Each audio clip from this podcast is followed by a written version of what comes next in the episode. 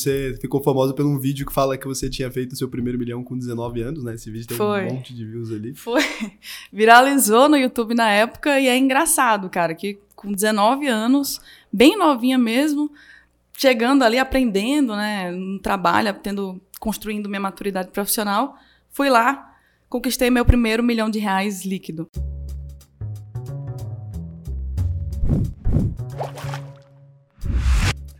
Então vamos lá, esse é o podcast do Investidor Sardinha de número 10. O Vinegas já contou essa piada, então é repetida, não vai dar.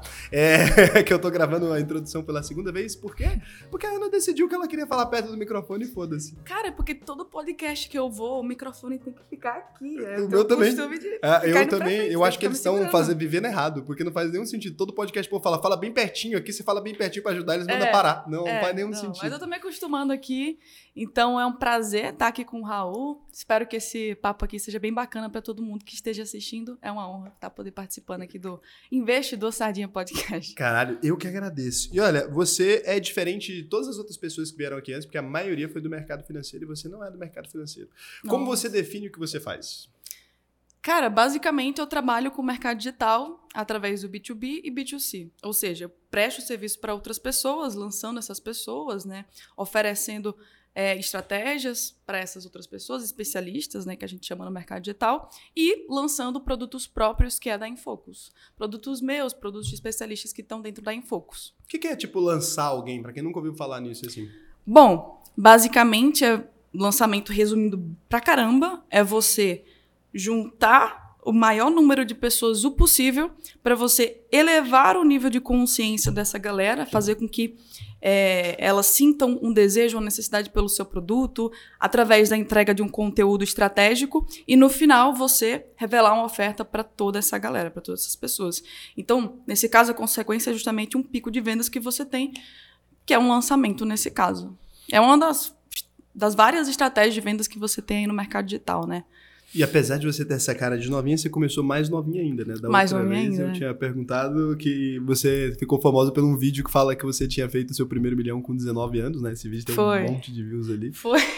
Viralizou no YouTube na época e é engraçado, cara, que com 19 anos, bem novinha mesmo, chegando ali, aprendendo, né? No trabalho, tendo, construindo minha maturidade profissional, fui lá, conquistei meu primeiro milhão de reais líquido. E aí esse vídeo viralizou na internet. Basicamente, as pessoas hoje chegam pra mim e ainda acham que eu tenho 19 O anos. vídeo, o vídeo Mas eu já tenho anos. 21 anos, tá? Já tenho 21. O vídeo faz ali é, dois, três anos então, e as pessoas até É. hoje falam. "Ah, E eu tava com cabelo longo, pô. Não, tudo bem que eu mudo meu cabelo muito rápido, mas meu cabelo tava Eu tava com assim, cabelo longo, com tipo, mecha. semana passada eu tava Carinha com ele roxo, não, mas ok. É, carinha de criança tava.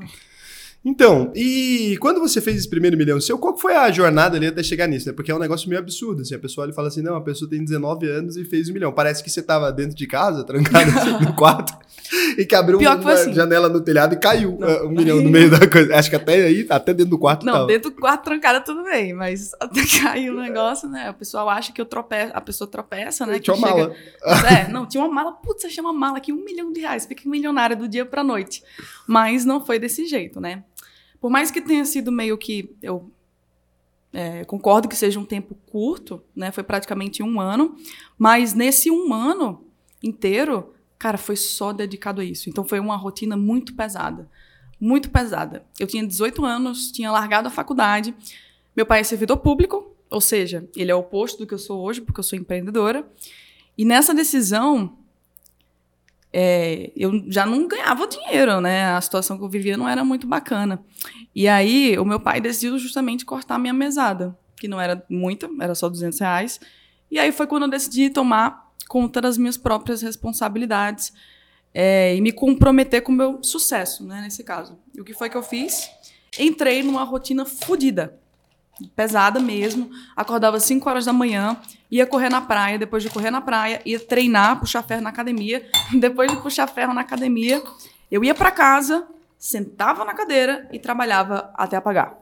Até apagar. Tem foto que a minha irmã tirou uma vez, é, que eu tava assim, deitada assim na cadeira, com a, a boca assim aberta, apagada. Era meia-noite. E eu lembro desse momento que eu tava lá apagada, ela tirou a foto, depois me mandou no dia seguinte. Cara, eu tava desse jeito do tanto que eu tava putz, com sangue nos olhos para sair dessa situação. porque era uma cadeira de plástico, uma mesa de plástico, um computador daqueles grandões Você assim, tem essa foto da ainda? Você Xuxa, podia tenho. postar às vezes assim. né, Tenho. daquela- E esse PC era o PC da Xuxa, não, não rodava não rodava nada. Imagina eu subir 50 anúncios nesse PC da Xuxa. Nossa. Eu passava e chorava de estresse, eu passava muito estresse. E aí fica nessa rotina. Até o momento Mas que... só por causa do lance da mesada, você decidiu assim mudar da água pro vinho do nada? Tipo assim, te tira 200 reais, você fala, então tá beleza, então, então agora eu vou ganhar um milhão, tô puta. não é? Não, Não. É muito radical essa medida. Não, foi porque, putz, eu, eu olhava para aquela profissão que eu ia fazer né, na faculdade de nutrição. Eu ia ser nutricionista. Aí eu olhava para aquilo, cara, eu vou ser infeliz. Daqui a 10 anos eu vou estar infeliz com a minha vida. Eu Não, não vou me sentir bem com essa profissão. E aí foi quando eu larguei a faculdade. Putz, eu, sempre, desde criança, já queria dar meus pulos, ser independente, sempre foi o meu sonho. Nunca deixou de ser. Mas nesse momento foi só o estalo para eu entrar realmente numa rotina mais pesada. Por quê? conflito, né, com os meus pais, tudo bem, ele é o oposto do que eu sou. Eles tentaram me proteger. E eu os honro, porque eu entendo como é questão de pai e mãe. Eles têm uma visão completamente diferente porque eles viveram numa geração passada. E aí, talvez, eles vão pegar essa- esses aprendizados, né, essa, esse arcabouço de experiências que eles tiveram e trazer para sua realidade. Só que você vive num momento completamente diferente, você é uma pessoa completamente diferente. Tudo bem, eles só queriam lhe proteger. Mas aí eu entendi isso, mas mesmo assim eu queria me mudar na casa dos meus pais e ter a minha independência financeira. Aí foi quando começou. E quando eu comecei, eu coloquei no PC da Xuxa lá um post-it. Você tem três meses para atingir a sua meta, que é justamente sair da casa dos meus pais. E aí, pode ser louco isso. Muitas pessoas acham que é loucura, mas realmente aconteceu. E eu tenho provas para comprovar isso, que foi em exatos três meses, no dia, Cara, que bizarro, foi três eu meses peguei exatos. a chave do meu primeiro apartamento. Três meses Cara, exatos. Mas que absurdo, não faz Absurdo. nem sentido. Dá, Absurdo. quando eu ouço essas coisas assim, eu só lembro daquele. Sabe aqueles livros de autoajuda? Tem um que chama O Segredo, né? Que a galera fala que Sim, se você da mentaliza uma coisa assim, a lei da atração. E aí eu acho que você é a lei da atração que deu certo, porque você foi ali, mentalizou a coisa, mas você também começou a trabalhar, né? Acho que assim até funciona, porque aí não é a lei da atração exatamente que tá funcionando, é o trabalho. É, e sabe que, que loucura, a sua história lembra muito a do Breno Perrucho. É quase Sério? igual, trocando idades e localizações, assim. O Breno, ele tava ali, tentou sei lá quantas faculdades e tal, daí ele entrou pra medicina, e daí, assim, mesma coisa, quando ele falou que ia largar ali a medicina pra ir pro negócio de educação financeira, daí a mãe e o tio dele ficam meio pistolas ali, o pai dele já tinha morrido, Nossa. e aí é isso, ele começa a acordar às 5 da manhã, virado no giraia. Eu acho que deve ser até o ano, bem próximo. Tinha alguma coisa acontecendo com os jovens desse ano específico É. que deu muito certo, né? E sabe uma coisa que eu vejo em comum, que você até falou, cara? Toda pessoa que eu vou conversar, que, putz, chegou num lugar bacana, que é bem sucedido, que, putz, conquistou uma trajetória aí muito foda, teve um momento na vida dessas pessoas que, era, que elas ficaram completamente inconformadas Sim. com a situação que elas estavam. Mas é muito doido essa coisa da inconformidade, mas eu acho que isso tem a ver com empreendedorismo. É. porque todo empreendedor, ele é, tipo, 90% puto. Qualquer coisa que dá errado, tipo, fica muito puto. É muito overreact, né? É. Então, eu também fui assim, mas eu era muito mais louco que vocês, assim. Eu era um cara da banda, eu não queria porra nenhuma com nada. E meus pais nunca tiveram essa coisa de falar assim, olha, você precisa, é, sei lá, fazer faculdade disso, daquilo. Então, meus pais não eram tanto assim. É, minha mãe, depois, quando eu falei que ia largar a mesma faculdade, daí ela virou. Acho que no fim das contas ela era, mas não manifestava. Porque a gente fazia as coisas direito já. Mas eu tinha uma Sim. banda e aí eu tava cantando assim um dia no show e eu olhei, eu lembro até hoje disso, assim, eu vi assim, um monte de gente, né? Aquele povo levantando a mão pra cima, aquela coisa, aquele tanto de gente bêbado e fumando e tal. E aí eu fiquei muito agoniado. Foi um negócio assim que eu fiquei, sabe quando você tem um ranço assim? Eu fiquei com ranço de mim mesmo, não era das pessoas. O louco foi isso, que eu olhei assim, aqueles bichos, aqueles treios, gente, o que, que eu tô fazendo na minha vida? Eu sei lá o que aconteceu. Eu olhei assim de fora e eu vi e não gostei do que eu vi. Acho que foi isso que me motivou a começar as mudanças assim e tal. Mas eu acho muito doido a sua história, porque a gente tem muitas pessoas assim do centro de São Paulo e do Rio de Janeiro, e você também, igual eu, você também não estava aqui, né? Então você era muito jovem e estava lá em João Pessoa, e em João Pessoa não tem uma galera muito grande do marketing digital. Talvez nessa não. época não tinha, eu tenho certeza. Hoje em Não. dia pode ter. Talvez você puxou ali, atraiu uma galera, mas. ah, e aí, assim, como é que veio essa coisa de ser pelo digital? Por que, que necessariamente tinha que ser pela internet? O que, que você estava fazendo que falou para você assim, puxa, acho que dá por aqui? Vamos lá, eu tinha 18 anos, né? Eu acho que várias pessoas vão, vão se familiarizar com isso, que é colocar no Google como ganhar dinheiro pela internet. eu comecei por aí. Não é possível que foi Eu isso. comecei por aí. Como ganhar dinheiro com a internet. Aí apareceu ali os Foi, resultados. apareceu, eu comecei a ver, assim, comecei a é estudar. muito doido. Não faz sentido nenhum, É, né? comecei a estudar, entrando nos vídeos assim, mas os primeiros, o primeiro contato que você geralmente tem é uns negócios muito zoados, né, velho? Uns negócios, é, ostentação assim, você vai ganhar tosqueira. trabalhando duas horas por dia, né? É uma coisa que eu acho totalmente errada, né? E aí você tipo já não promessa. acreditou nisso, eles 32 Não, horas. já não acreditei. Eu fui, nas, fui vendo isso e fui seguindo um caminho mais confiável ali pelo que eu estudava. E aí eu entrei de fato no mercado. Aí você se deparou com o mercado ali do digital e aí começou a, a funcionar assim. Você lembra qual foi a primeira vez que você fez um valor relevante? Que você falou assim, caralho, tipo assim, Nossa. é, qualquer valor, que você fala assim, putz, Tá. isso aqui foi, aqui eu acho que deu. Tá. Tipo, grana grande mesmo, Uhum. a maior. A maior, assim, o dia que você olhou e falou assim, caralho, acho que deu certo, Tá. acho que tá de boa. Cara, foi quando eu atingi o meu primeiro milhão. Foi no mês exato que eu atingi meu primeiro milhão, que foi uma grana absurda. É, foi em. Acho que foi em janeiro, fevereiro, bem no comecinho, assim, do ano de 2020. Bem no 2020, comecinho. antes é. da pandemia ainda. É, começando a pandemia, ali, já estamos começando a falar de Covid. E aí, ganhei uma grana do caramba. Foi, foi o meu primeiro sete dígitos da vida, sabe? Putz, caiu mais de um milhão assim, puf. É, e eu fazia tipo seis dígitos. dígitos, já fazia seis dígitos todo mês, estava lá no processo de escalar, e aí, puf, sete dígitos. Eu olhei para aquilo e pensei, meu Deus. E o que, que você fez na hora? Você ficou assim, meu eu, Deus eu do caralho. fiquei, caraca, velho, isso aqui funciona mesmo, isso aqui é escalável pra caramba. Naquele mesmo dia, eu não comemorei muito assim, não, mas naquele mesmo dia eu resolvi sair pra jantar, né, porque foi uma puta Não, mas é, puta conquista, né? é um direito É um jantar direito. pessoa, né? Você Depois jantar lá, bebi um dígitos. pouquinho também, comemorei essa conquista. Mas aí eu fiquei pensando, cara, beleza, passou a comemoração. Como é que eu vou reinvestir essa grana? Porque eu só nisso? consegui. Já. Porque Cara, eu só tinha conseguido. Muito bom, meu Deus, que, que loucura. Cara, eu não ganhei, sabe, sei lá, 10% disso no único mês quando eu tinha a sua idade, eu despiroquei, eu quase, eu quase morri. A pessoa, putz, como é que eu faço os investimentos? Que cabeça boa da desgraça.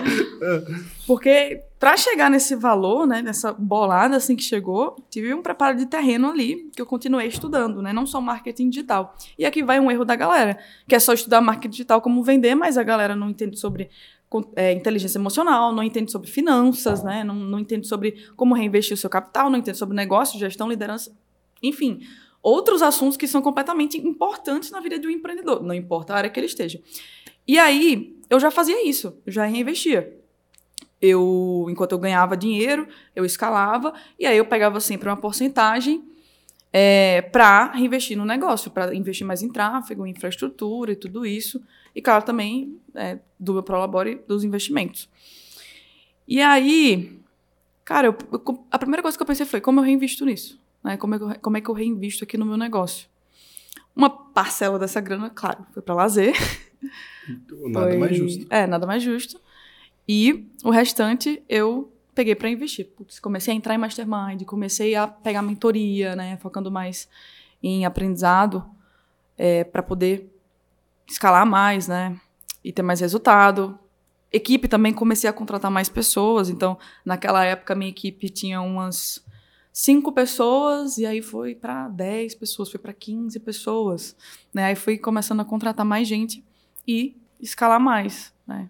Tanto que você me vê aí nos masterminds agora. Caramba, mas que doideira. Você pegou ali, então, já veio a primeira grana, e aí você já foi pensando em, tipo, escalar e colocar pessoas pra trabalhar e tal. Uhum. E aí que você formou essa primeira empresa, então, sua, que é, qual é o nome? Em Focus. Que é a empresa que você tem até hoje. Que é que Bom, toca. não foi nesse. O nome em Focus veio só depois. não, mas o nome não, mas começou, era é. já o mesmo... É, foi ali que começou. Hum. E aí, o que, que você queria fazer ali na época? Você tava pensando em quê? Putz, beleza, ganhei uma grana, Uhum. e aí, nessa hora que você tava querendo escalar ali, você tava pensando já ir pra esse lado que você tá indo Já, agora? é, você pensou assim, lançamentos, infoprodutos, lançamento é. agora e tal. É, eu tinha equipe lá, que a gente escalava alguns produtos é, na internet. Não era no foco do lançamento, era mais produtos perpétuos, físicos, né, no e-commerce. É, e alguns infoprodutos também, que a gente é, vendia. Mas no, no, no momento que eu decidi mergulhar mesmo no lançamento foi só depois. Foi só depois. Foi quando eu ganhei essa grana. E aí eu fui pensando, cara, isso aqui deu uma bolada, isso aqui dá uma grana, isso aqui é escalável. E aí eu fui mergulhando, mergulhando, mergulhando nessa área de atuação. Cara, que loucura. É muito doido, porque você realmente é muito muito nova, mas você já tinha uma cabeça muito boa para as coisas assim. Eu não sei se a pessoa conseguiria, porque por mais que você chegue em determinados resultados, eu já vi muita gente que ganhou dinheiro muito jovem assim. Tive muitos amigos também, porque quando você ganha dinheiro jovem, você vai conhecendo outras pessoas que fizeram a mesma coisa, até por um, magnetismo é. ali, sei lá, o mundo vai apresentando essas pessoas. Mas acho que eu nunca tinha conhecido ninguém que, assim, empreendendo, já pensou em escala e tal, tendo ganhado dinheiro rápido. Porque tem essa diferença, né? Se você ganha dinheiro devagar, eu já conheci vários jovens empreendedores ali, mas que o cara foi ganhando dinheiro muito devagar. Ou o cara trilhou carreira igual eu, assim. Então foi. Você vai aprendendo a acostumar com o dinheiro. Você vai torrando muito quando é pouco o dinheiro, e depois você chegando muito, você já tá mais acostumado. acostumado. Por que, que você acha que você lidou assim com o dinheiro? Você não tinha, sei lá, nada que você quisesse comprar de maneira doida, ou umas ideias de jovem maluco, assim, cara, de querer meter tinha. o louco? Eu tive uma fase, assim, na primeira grana que eu ganhei mesmo tive um período lá, óbvio, de gastar, porque minha vida foi sempre escassez, né? Sempre com problema financeiro. É, nunca passei necessidade, mas sempre tive problema financeiro na minha casa. E eu nunca tive a liberdade de poder ter as minhas coisas e nada do tipo. Então, obviamente, eu passei por uma fase para meio que compensar essa falta de escassez.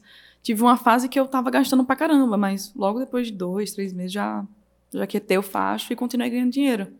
Falou assim, é, ah, o negócio eu... do ganhar foi, pesou mais. É, E o que, que você queria mais. comprar pra caralho, assim? Quando você ganhou dinheiro, falou assim, putz, isso eu quero comprar. Nossa, cara.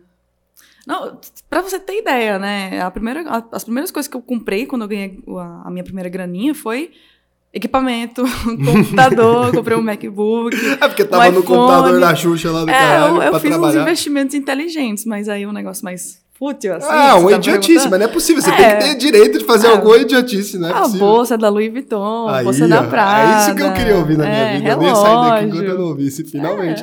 É. ah, porque Umas não faz sentido, cara. tava puto, tô me sentindo mal já. Falei, caralho, eu sou muito burro. Não, porque... eu gastei uma graninha com essas coisas. É porque, tipo, quando eu era mais jovem, assim, eu comecei a fazer dinheiro e nunca, nem próximo, tipo, não fiz sete dígitos com, com 19 anos, sabe? Acho que uh, quando começou a dar certo, eu tinha um salário alto, então é diferente, né? uhum. né? Eu tinha um salário alto.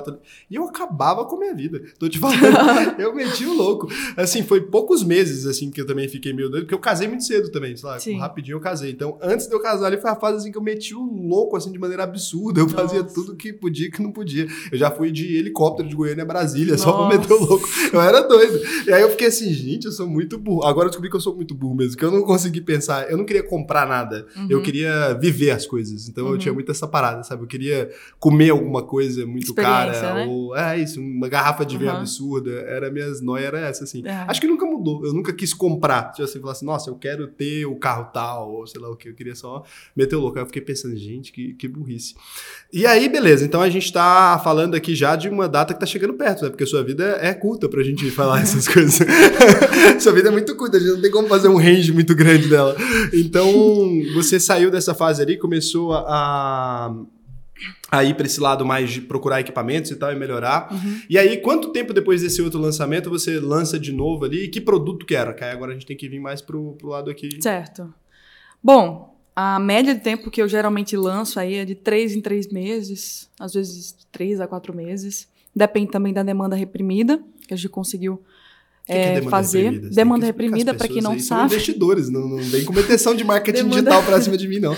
demanda reprimida, para quem não sabe, é quando você. Quando tem uma demanda de pessoas que estão sedentas por comprar o seu produto, basicamente. Que você conseguiu trabalhar através do conteúdo dessa galera para que elas é, sintam a necessidade de comprar o seu produto. Então, elas estão querendo comprar o seu produto. E quando é uma demanda reprimida, é porque já tem muita gente querendo.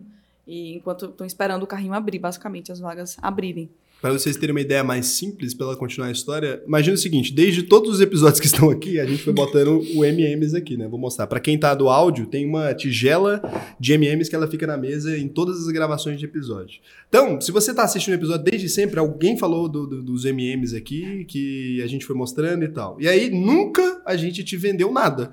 Se a gente fosse vender alguma coisa de maneira objetiva, seria muito mais fácil vender a garrafa de uísque que está aqui presente, ou M&M's, e... porque várias pessoas fizeram o consumo dessas coisas aqui. Então a gente fala, putz, esse M&M's é bom pra caralho, você estava vendo ele há mais tempo, a tendência é que você não arraste para cima se a gente colocasse para vender M&M's, você comprasse ele, porque tem uma demanda reprimida por M&M's que a gente criou ela aqui, né? Exato. Colocando sempre.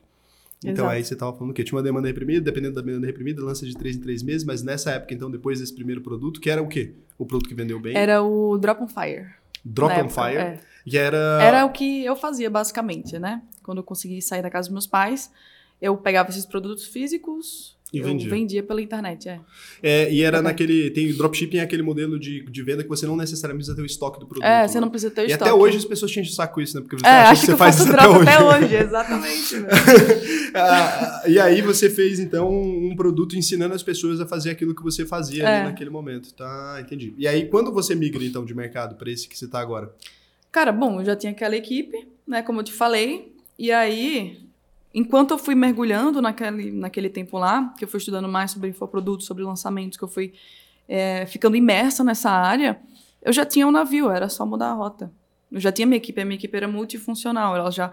Porque assim, é, drop não é completamente diferente de infoprodutos. É quase a mesma coisa e drop até tem uma margem pior. É, a margem pior, é custo único é, por cada produto, né? A margem é menor. Por isso que eu, inclusive, também decidi para E infoprodutos. os produtos são mais baratos, né? Pra quem É. não sabe ali, normalmente você faz drop com produtos que não tem um ticket médio tão É. alto. Então, assim, acaba que você vai ter o mesmo esforço de venda ali, você ganha um valor menor, ainda tem que garantir a entrega que É, você não consegue logística, organizar. É mais E- burocrático. É muito chato fazer, É, mais né? E aí chato. pode dar problema com coisa da China, e o caralho. Então é muito É. chato. Aí, Então você foi pra um produto que pra você foi a passeio, na verdade. O pessoal que vem do drop tem muito mais facilidade aí pro mercado do marketing digital. É vender um muito mais produto.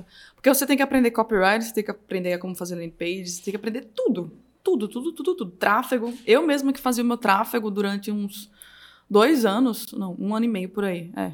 Que Eu- que é eu mesma que fazia o meu explicar essas tráfego. Você tá esquecendo das pessoas, né? Você não tá nem mais, meteu o louco. Trá- tráfego, pra quem não sabe, desculpa. Não tem Tráfego, nada, não, tô brincando, é só porque aí você explica que É, tráfego pago que eu tô falando é quando você tem que investir, né, colocar uma verba, um capital, para que o Facebook é, anuncie você, para que você apareça para outras pessoas. Então, você coloca a verba lá e você anuncia nas redes sociais que você escolher.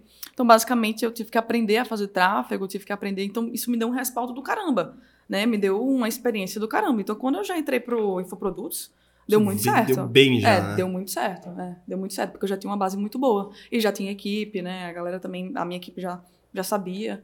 Então, foi só mudar a rota do navio. E você era boa na escola? Não, horrível. era né? Horrível. Nossa, Eu já vou esse podcast é um é, é contra o sistema educacional. Não veio ninguém aqui. Acho que veio só o Daniel, né?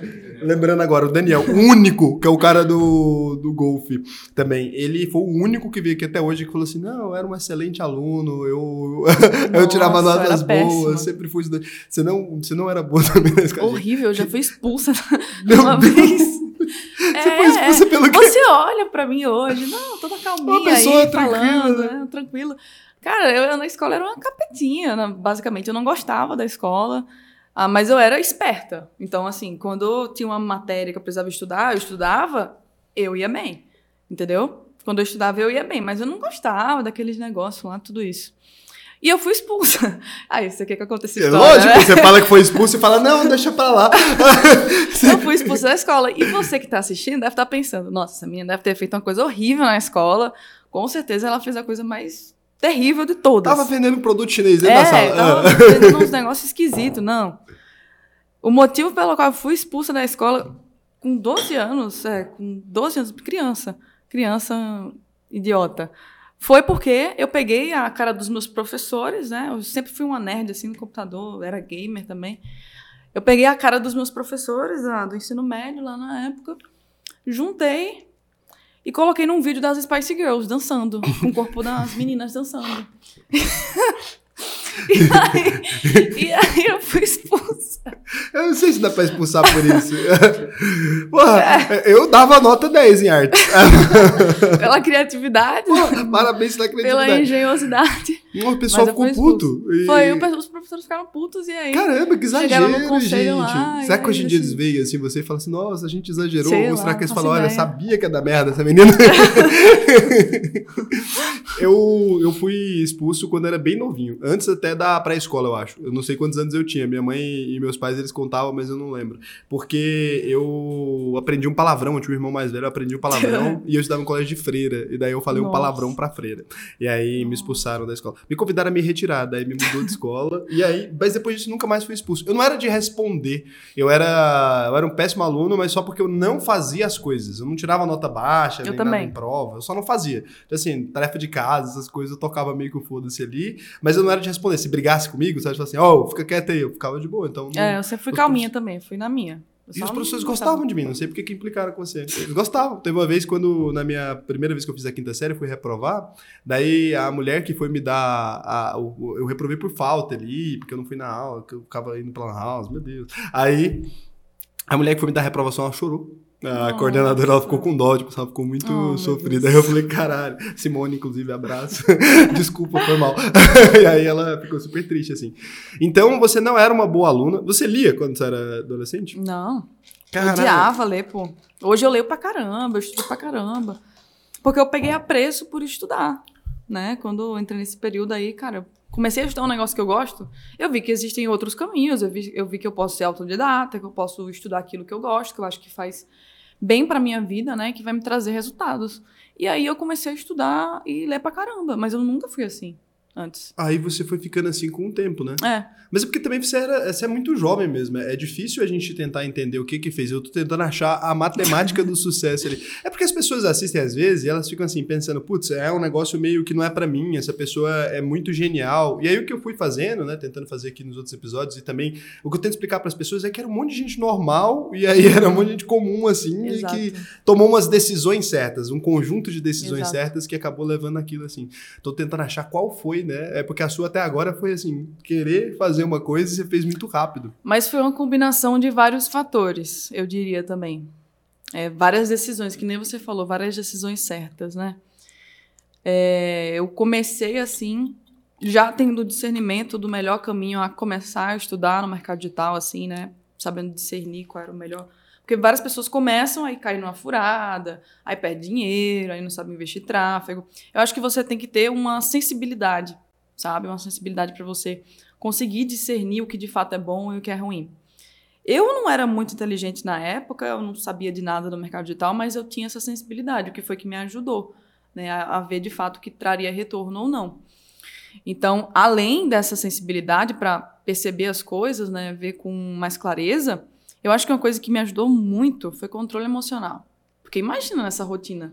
Eu dormia, dormia menos de 5 horas por dia, pô. Nossa. É, a, a maioria não. Eu digo, digo certo que a maioria não aguentaria. Não, não como. Por quê? É. E eu também não recomendo que você faça isso, tá? Não recomendo que você faça Eu isso. recomendo, dorme pouco. Brincadeira, não faz isso. não. Mas controle emocional. Por quê? Porra, dormia muito pouco, estudava pra caramba, trabalhava pra caramba até pagar. E tava numa situação fodida. Então eu tinha que me manter ali, enxergar algum pilar de sustentação para conseguir me manter naquele negócio por um tempo maior, né? Por um tempo maior. E o que me ajudou muito a manter o meu controle emocional foi academia.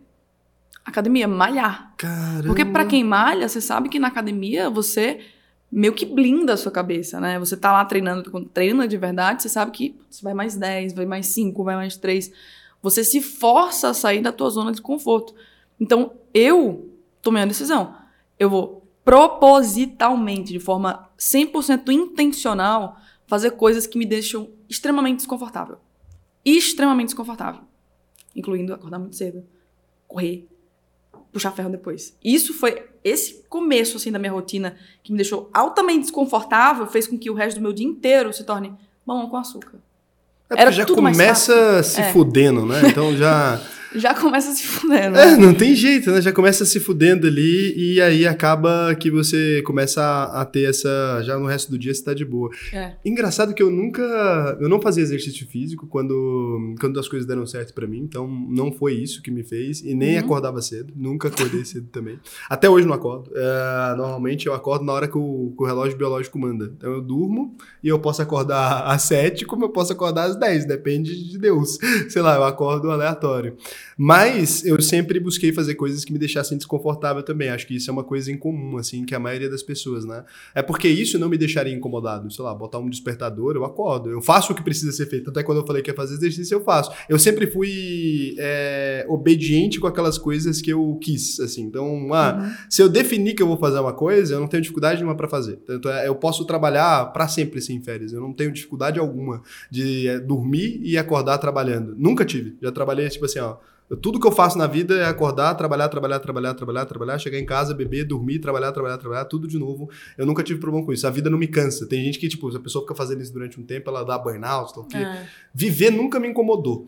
Então eu acho que não ia funcionar pra mim só fazer exercício físico e tal. Mas é engraçado que pra você foi uma mudança muito grande. Quando você tomou essa decisão de fazer isso, mudou completamente a, a sua vida ali. Não, pro Breno muito. também, ele falou a mesma coisa, impressionante. Tipo, eu acho que se eu Caramba. tivesse. Foi, foi a mesma coisa. Vocês chegaram na mesma.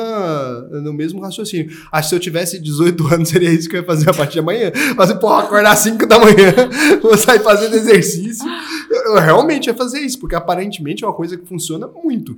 Porque. E ele falou também que ele foi muito influenciado também por livros, tipo, ah, é. Milagre da Manhã, Mente Milionária, Milagre da Manhã, Aham. essas coisas funcionaram muito pra ele ali. Aham. Então, acho que se eu fosse mais jovem, acho que é isso que eu ia adotar, assim. E já que você tocou nesse ponto, você começou a falar desses livros aí, você falou que quando eu ganhei minha primeira bolada, eu tomei uma decisão que foi esperta, tá? Foi inteligente, foi reinvestir aquilo que eu ganhei, não foi torrar tudo. Eu só consegui tomar essa decisão porque eu lia muito esses livros também. Ah, eu lia, já tinha eu lia livros sobre finanças, sobre investimentos, tudo isso. Nesse momento que eu ganhei a grana, cara, eu já sabia que era para investir para longo prazo, longo prazo 20, 30 anos. Caralho, É, que escolher Incrível, fez meu trabalho. É. escolher as melhores empresas com base no, no valor né, que elas geram para a sociedade, tudo isso. Eu tinha uma noçãozinha, não sou especialista, não sei muito, mas eu sei um caminho ali que dá certo, né, que eu vejo que dá certo e que funcionou, com base nesses livros que eu estudava. Então, uma coisa que também ajudou, que foi outro fator exponencializador, foi estudar sobre investimentos, estudar sobre finanças, que é um assunto tão importante e que as pessoas geralmente não, não dão não, não dão valor a esse, esse E conhecimento. aí muda muito, porque imagino que você ganhou muito dinheiro ali. Então, hoje, se você quisesse parar de trabalhar, você poderia? Cara, Daria pra viver de renda?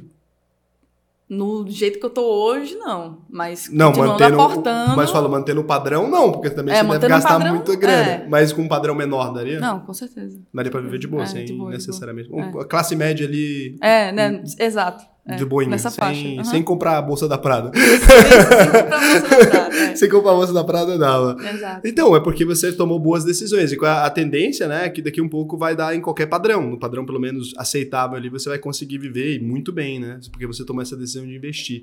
Cara, que loucura, não tem defeito. É uma bela, uma bela história. e tem uma coisa que você faz que é meio incomum, assim. Ah, você, se a gente vê o seu perfil o tempo todo, não dá pra saber nada da sua vida pessoal.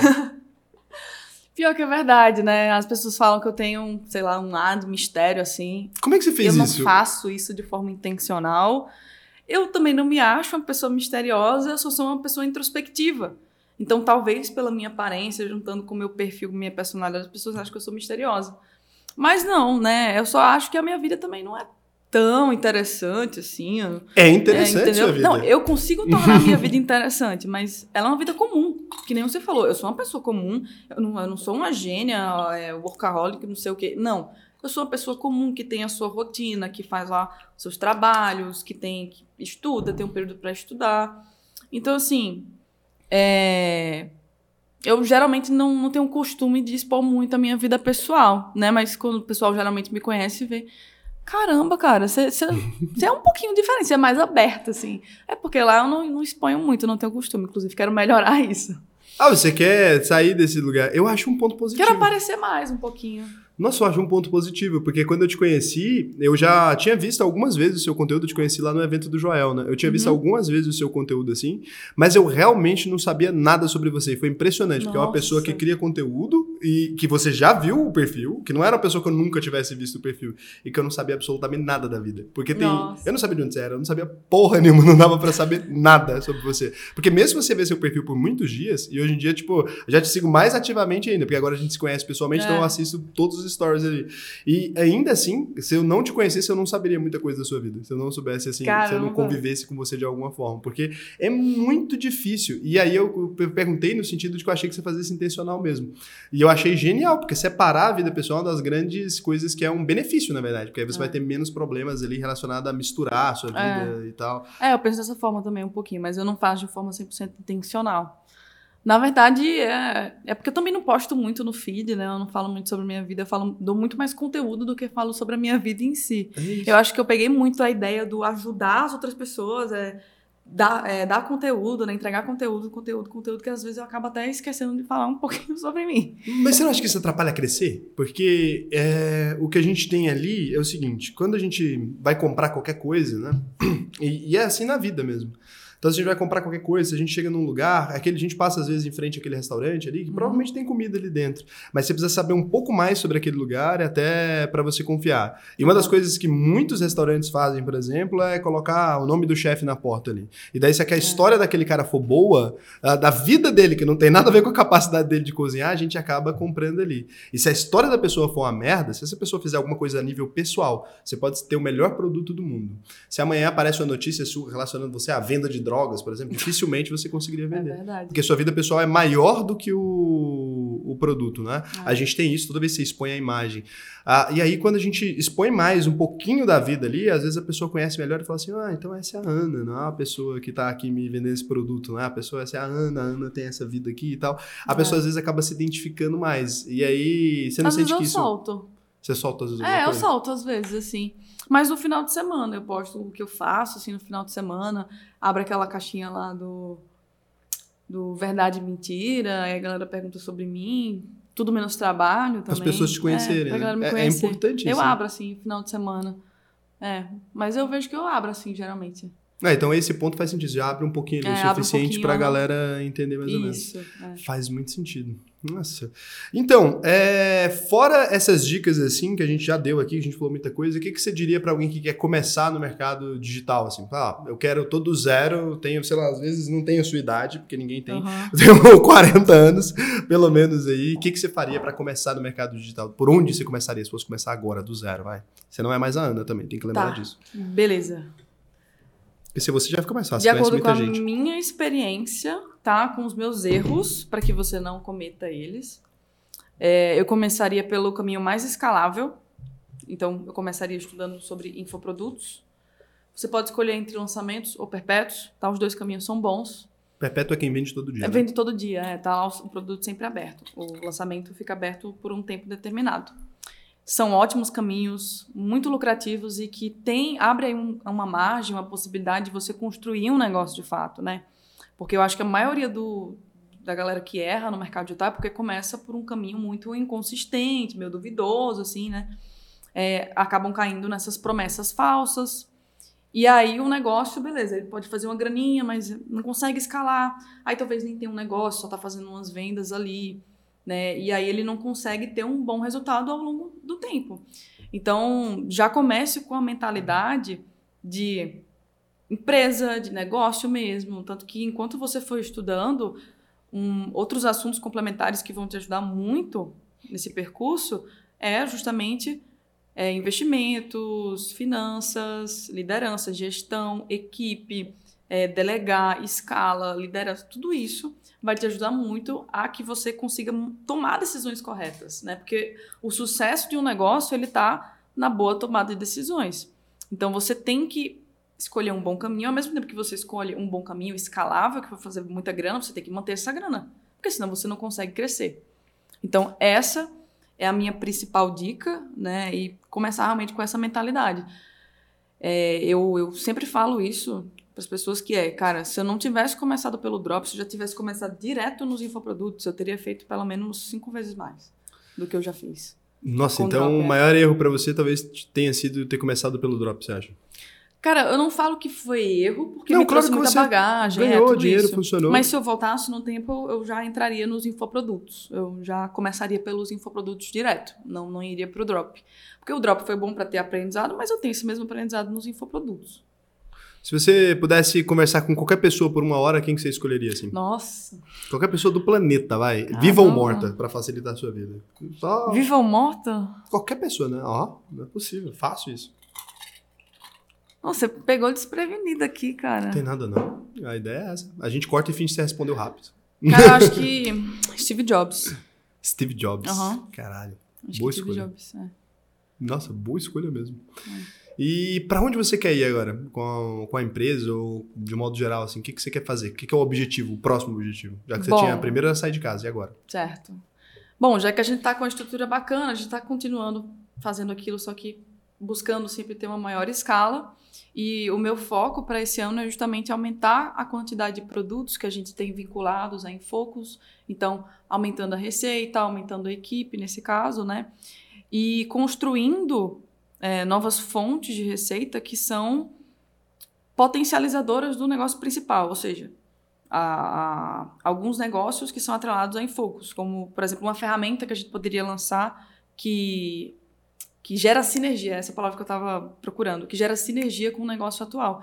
Então, criar essas, esses, esses, esse, como é que eu posso dizer? Não, criar esses negócios que se complementam e que formem um ecossistema, basicamente, para que a gente consiga crescer muito mais, né? E sair cada vez mais de só uma empresa na internet e realmente construir um negócio sólido, que vai virar. é, que vai durar aí por anos e que construa equity aí ao longo do tempo. É o meu foco. Boa.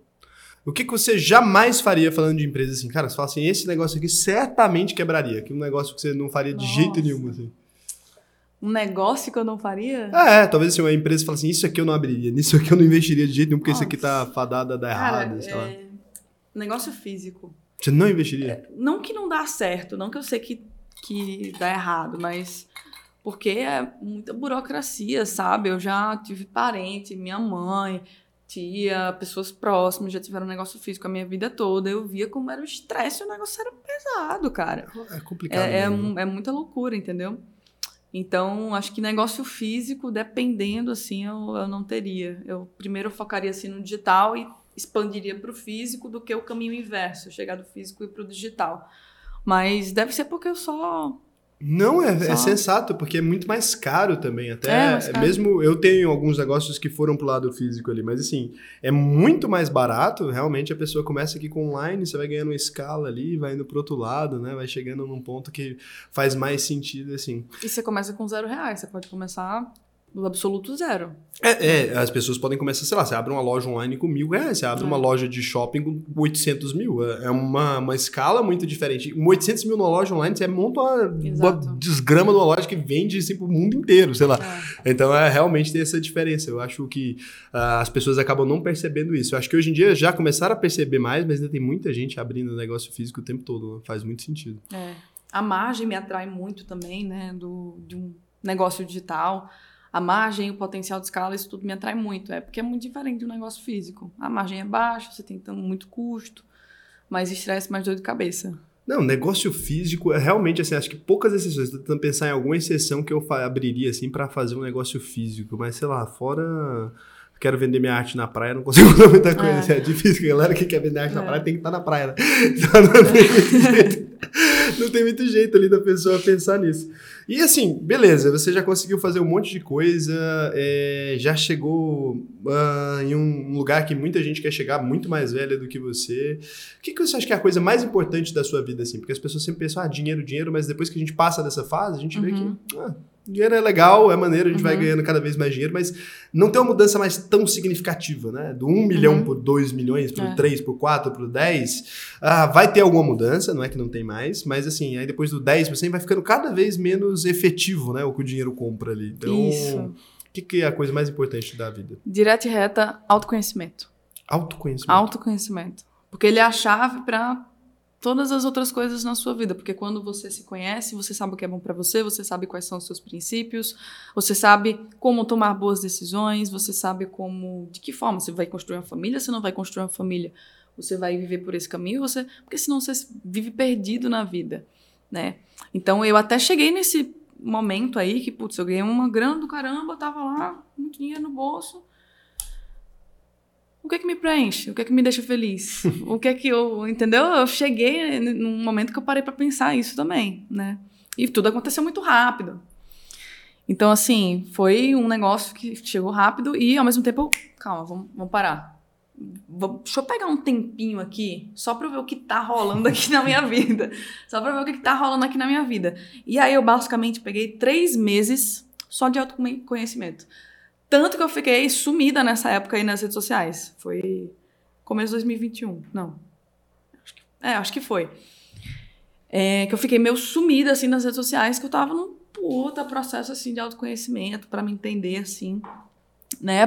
Começando a entrar na vida espiritual também. Eu sei que não, não cabe aqui falar, mas. É, cabe. Porque tem pessoas que. Cabe falar, tá tudo acreditam, bem. outras pessoas que não acreditam, mas isso me ajudou muito a entrar numa jornada espiritual, a entender mais sobre pra, esse aspecto. Você foi para qual lado da vida espiritual? Assim? O que, que é? Para me conhecer mais, para entender mais. Mas você foi buscar uma igreja? Você foi buscar o quê, especificamente? Cara, é... eu fui buscar mais respostas sobre a vida. Eu entrei num negócio existencial, assim. Por que, que eu existo? Porque eu estou aqui? Porque eu não sou uma barata. a parada do, do... É da pedrinha é, girando da no pedrinha espaço, girando mas. No espaço, exatamente. a gente já conversou sobre isso um dia. É. mas estava bêbado. É, mas foi a partir desse momento, putz, que eu, que eu acho que eu criei a maior força de todas. Que eu passei por esse período. Eu criei a maior força de todas. Porque agora eu sabia quem eu era, eu sabia para onde eu queria chegar. E eu sabia o que me deixava feliz na minha vida. Ponto. E o que, que te deixa feliz? Essa é a pergunta. Cara, então. viver minha rotina tranquila é, me superar sempre, né? Passar dos meus limites. Eu sou uma pessoa que eu gosto de fazer uma coisa que é desafiador. Eu me sinto muito bem, muito bem depois que eu concluo aquilo, né? Que eu faço aquilo. É, e seguir essa vida, né? Fazendo, fazendo algo que realmente eu vejo impacto na vida de outras pessoas. Então, infoprodutos também foi um fator que me ajudou pra caramba. Porque, putz, eu ganho dinheiro e ao mesmo tempo que eu ganho muito dinheiro, eu também ajudo outras pessoas. Então, receber depoimentos de, de pessoas que putz, são transformadas com conteúdo, é, cara, ver essa mudança assim na vida das pessoas também é uma coisa que, cara, é um combustível do caramba. E seguir a minha rotina, basicamente. Eu não, não preciso de muito para ser feliz, eu descobri isso. E você tem vontade de entrar pra história, assim? As pessoas estão tá lá no livro de história escrito seu nome? Não. Não? Não. Eu sou ambiciosa, mas não nesse ponto. Eu acho que se eu entrar para algum livro de história, eu chegar nesse ponto, vai ser uma consequência daquilo que eu fiz. Tá, mas você antes. gostaria ou é indiferente? Foda-se. Você vai estar meu nome no livro de história ou não? Cara, eu quero. Não, foda-se. Foda-se se eu vou estar no livro de história ou não, mas eu quero deixar um legado. Ah, então isso é, é. história? É. Quer deixar um legado. É, um legado, ponto. Mas isso é a história de todo jeito. Quem quer deixar Mas um eu não vou estar num livro de história, talvez. Ah, mas um legado é isso, você não conseguir morrer. Você quer que as pessoas. Você quer ficar imortalizada de alguma maneira, sei lá. Que as pessoas se lembrem que uhum. você ah, existiu ah, daqui sei lá quantos total. anos. Isso é entrar pra história, uhum. não tem jeito, você não escapa disso. É, e que, que, pelo que você gostaria de ser lembrada, talvez, então? Porque se você vai querer estar tá lá, putz, o que, que eu fiz que mudou de alguma forma? Porque você pode ser, tipo, um cara igual o Steve Jobs, ele mudou para sempre a forma como a gente se comunica. Ele uhum. colocou o nome dele na história, criando essa coisa que está na nossa mão. Se não fosse ele, a profissão que a gente exerce não existiria. Olha quantos bilionários uh, o Steve Jobs e o Bill Gates eles criaram ali, né? Eles mudaram o mundo, de verdade. É. Então essa foi uma coisa. É, como que você acha que seria, sei lá, o que, que você gostaria que tivesse escrito? Porque dá pra gente entrar pra história de maneiras ruins e boas também, né? Cara, a mudança de mentalidade na, na geração, assim, que vem. Já está acontecendo, né, isso, mas uma mudança de mentalidade do tipo, bom, a faculdade não necessariamente vai fazer com que você ganhe dinheiro, entendeu? E não faz mesmo. É, a faculdade não vai fazer com que você ganhe dinheiro. É você por você, né? Você tem que tomar, tomar responsabilidade por tudo que acontece na sua vida. Então, eu acho que se essa, essa mentalidade que eu tenho fosse passada por aí, né? A galera que aprende, eu vejo a transformação desse pessoal também, que aprende comigo. É, eu acho que isso transformaria o, pensando assim bem alto, transformaria o Brasil. Mas transformaria mesmo. transformaria o Brasil num país com PIB, sei lá, né, um país próspero, pessoas pensariam de forma mais inteligente, tomariam melhores decisões. Então, basicamente, é mudança de mentalidade, eu acho. Que tipo de pessoa você contrata, assim? Que, que, pessoa, que, que a pessoa tem que ter para trabalhar para você ou com você? Né? Não sei como você chama. Algumas pessoas é pra e algumas pessoas é com. Uhum. Cara, eu avalio muito mais soft skill do que necessariamente o, o técnico que a pessoa sabe. Porque não adianta o cara ser o mais pica nas galáxias, naquilo que ele sabe lá, ele pode ser substituído, ok? Mas não adianta ele ser o mais pica nas galáxias se ele não sabe tratar um ser humano, se ele não sabe ser respeitoso com as outras pessoas, se ele não sabe dialogar com outras pessoas, se ele não tem senso de ética, de moral nenhuma, entendeu? Então, eu avalio muito soft skills, vejo, a gente faz teste comportamental, né, o RH que ajuda nesse mas sempre passa por mim. E aí eu analiso a pessoa, como é que é o perfil dela, como é que ela se comunica, tudo isso, soft skills. E o técnico vem também. A pessoa também tem que ser muito boa no que ela faz. É, né? Ela tem que ser muito boa no que ela faz, porque a gente contrata também pensando no retorno, é.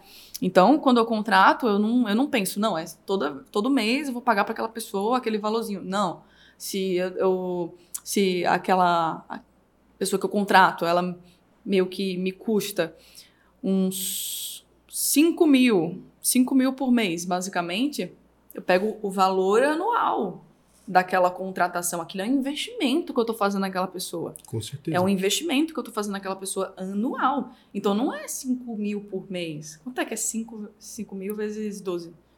5 mil vezes 12, hum, 60 mil. 60 mil, é.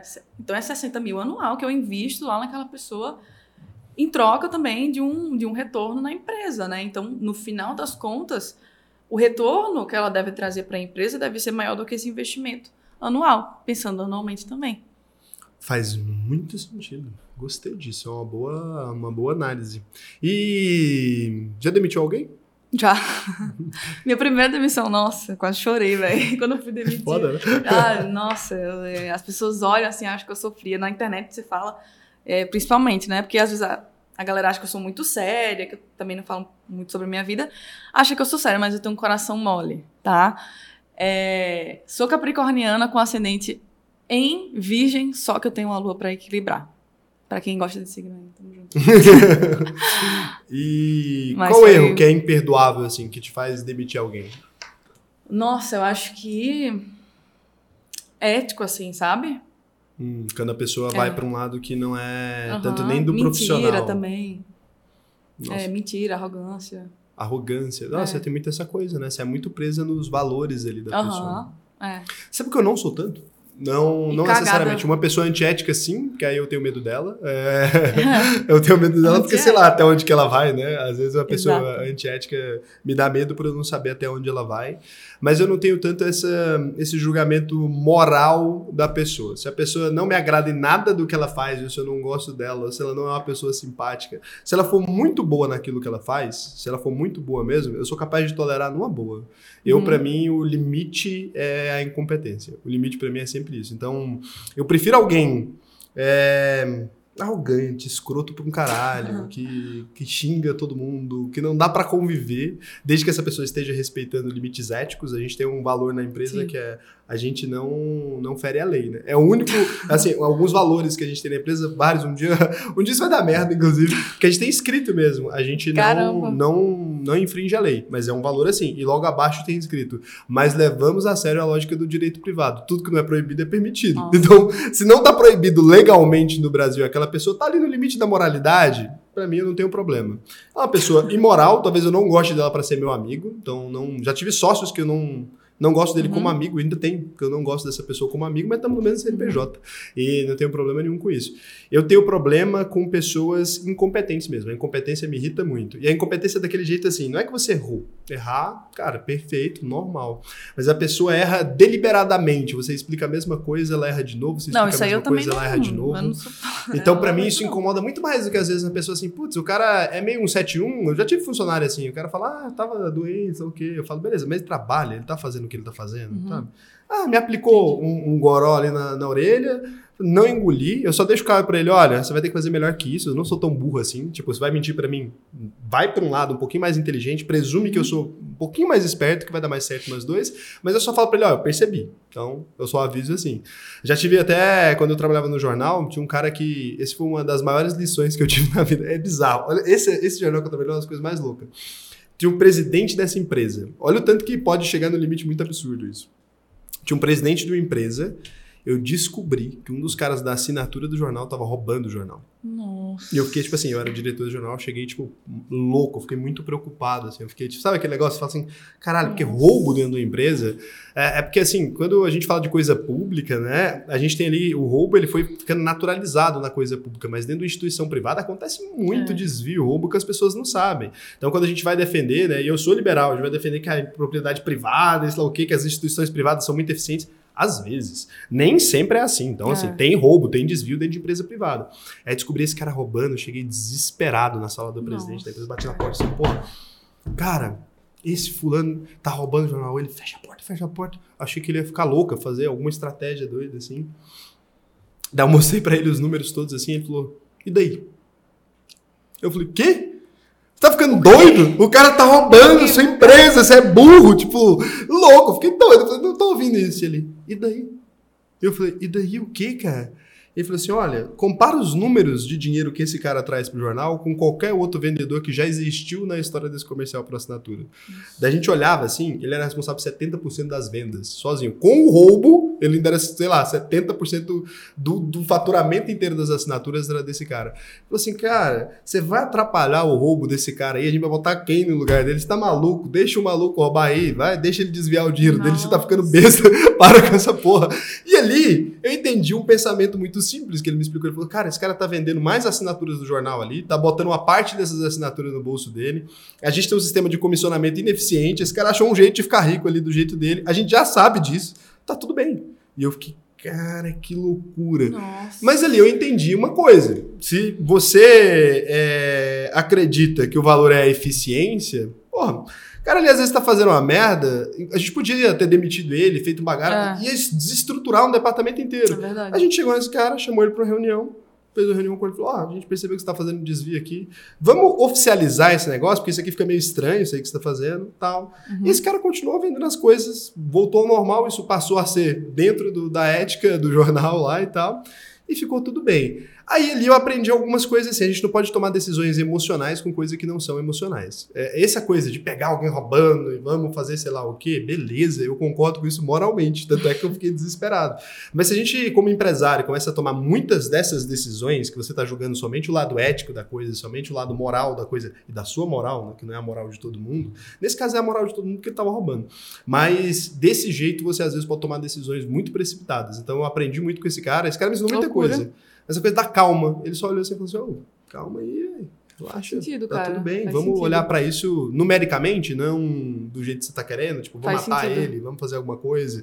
E a gente foi conversar com o cara, o cara tava passando por uma situação super difícil, tinha um filho que tinha uma doença complicada. Então você vê Ah. que as coisas, às vezes, quando você vai pro lado, É, eu nem sei bem, se né? moralmente eu continuo julgando esse cara, por exemplo. Depois que a gente descobriu a história, o filho dele tinha uma doença muito complicada Nossa. e ficava de cadeira de rodas, e tinha um remédio, medicamento e tal. E eu fiquei, porra, entendeu? E às vezes vai assim, vai só pro lado de tipo, vamos ferrar com o maluco porque ele tá fazendo uma coisa muito errada. Então eu fui É. aprendendo isso aos poucos. Assim. Aí hoje em dia eu tenho raiva de incompetência, não tenho mais tanta raiva do lado moral. Eu consigo ali trocar uma ideia com um cara que é dentro de certos limites. Então o cara, ah, tá, um desvio, um negócio ali, eu conseguiria trocar uma ideia com esse cara e falar assim, ô, vamos por outro caminho, você tá sendo burro. Você é tão eficiente, sabe? Você poderia ganhar dinheiro de maneira limpa. Uhum. Então acho que hoje em dia eu consigo trocar uma ideia mais com um cara assim. Faz sentido. Eu acho que uma coisa também que me faria é, fazer uma pessoa sair da equipe seria justamente o, o conflito que talvez ela possa gerar na equipe. Né? Não Hum. sabe trabalhar em equipe e aí acaba afeta- afetando outras pessoas, acaba Ah, humilha pessoas e tal, aí é desempenho. absurdo. Mas é isso, eu tô falando que é fora, muito fora do limite, sabe? Aquela pessoa Aham. que não é só arrogantona, não é calada. Porque às vezes tem uma pessoa que ela não é boa em conversar com pessoas mesmo. Ela tá fazendo o trabalho dela É, ali no cantinho, não, não, é. gosta da farra, não gosta de sair com todo mundo. Mas É. assim, putz, tá fazendo o seu trabalho, tá indo bem, você olha os números da pessoa, ela tá bem. Aí você tem que fazer uma segunda avaliação, porque talvez, porra, ninguém gosta dessa pessoa. Tá, ela fez alguma coisa, tipo, com você de verdade? Não, a gente não gosta dela porque é estranho. Porque o ser humano é assim. Um monte de adulto não gosta de alguém porque é estranho. Fala assim, pô, mas estranho como? O que, que a pessoa tá fazendo? Não sei, ele é calado. As pessoas querem demitir alguém, já vivi isso dentro Nossa. de empresa, que quer demitir alguém porque a pessoa não conversa. Isso acontece, os seres humanos são doidos. Assim. Você pega o feedback das pessoas sobre alguém, você não tem a noção real do que aquela pessoa tá fazendo. Eu já quase cometi erros assim muitas vezes. Quando você tem empresa grande, as pessoas odeiam alguém a troco de nada.